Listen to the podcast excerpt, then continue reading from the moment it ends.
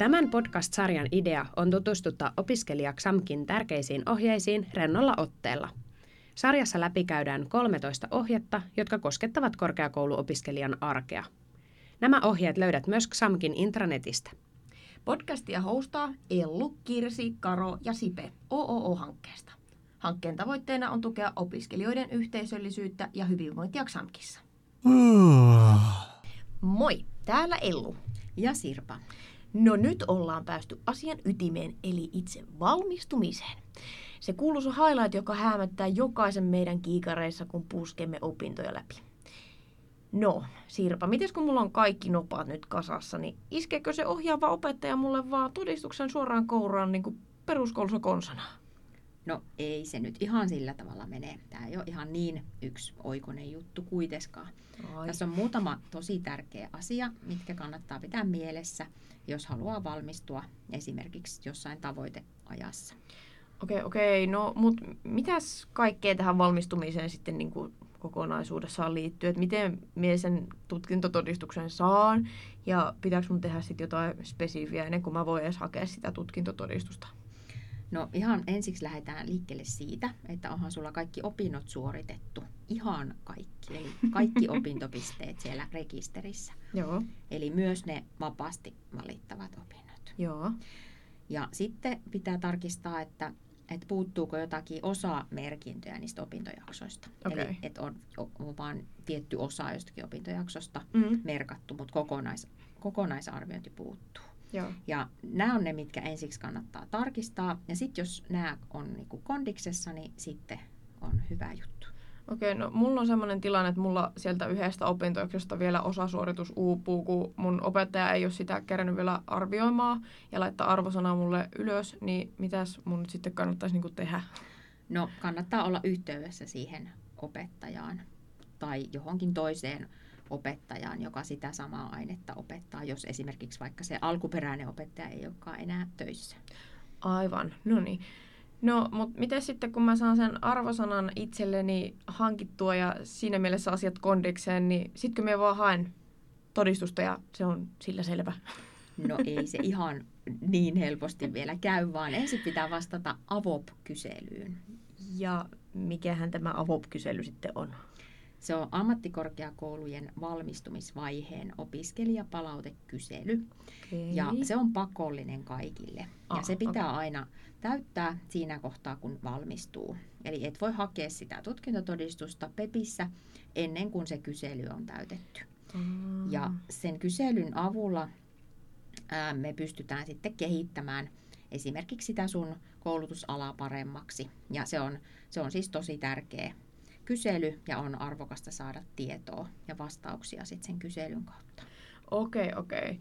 No mut hei, toihan on ihan tosi kiva, että on mahdollisuutta sitten antaa palautetta niin sanotusti koko paketista.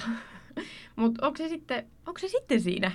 No elää hättäile, istuhan mättäälle. On vielä muutama juttu. Okei. Okay. Varmaan tiesit, että meiltä voi valmistua melkein milloin vaan. Joo. Eli lähestulkoon joka kuukausi on valmistumispäivä. Ja jos sulla on joku tietty päivämäärä, jolloin haluat valmistua, niin pitää ottaa huomioon sit se, että siinä todistuksen käsittelyssä menee jonkun aikaa. Eli kun suunnittelet sitä sun valmistumisaikaa, niin ota huomioon, että opettajalla on sen toteutuksen, eli opintojakson toteutuksen päättymisen jälkeen tutkintosäännön mukaisesti yksi kuukausi aikaa arvioida se opintosuoritus. Okei, okay, joo. Ja sitten jos opettajilla on vapaa-jakso, niin silloin tietenkään he ei arvioi eikä kirjaa suorituksia. Joo. Ja sitten tietysti kannattaa myös ottaa huomioon se, että miten se sun valmistuminen vaikuttaa sun Kelan opintotukiasioihin. Aivan, aivan. Eli just loma-ajat saattaa vaikuttaa sitten siihen, että milloin valmistuu. Okei, eli heti kun mä sen lomakkeen on lähettänyt, niin se ei tule heti sähköpostiin, vaan siinä saattaa mennä siis tovi. Kyllä. Eli sulle tulee sähköpostiin vahvistusviesti, kun opintotoimisto on vastaanottanut sen sun tutkintotodistushakemuksen.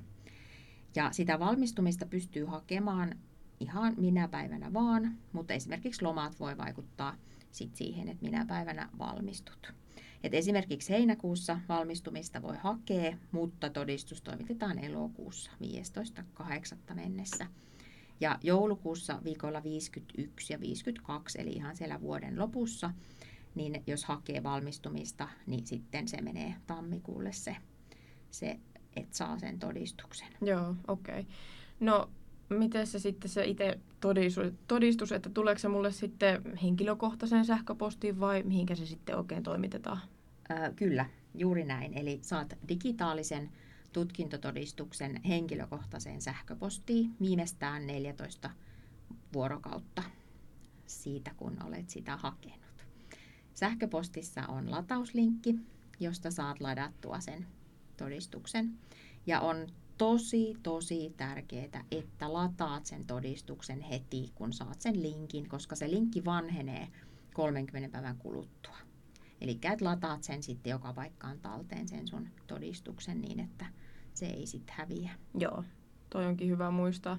Mites paperinen todistus? Onko mun mahdollista saada semmoista?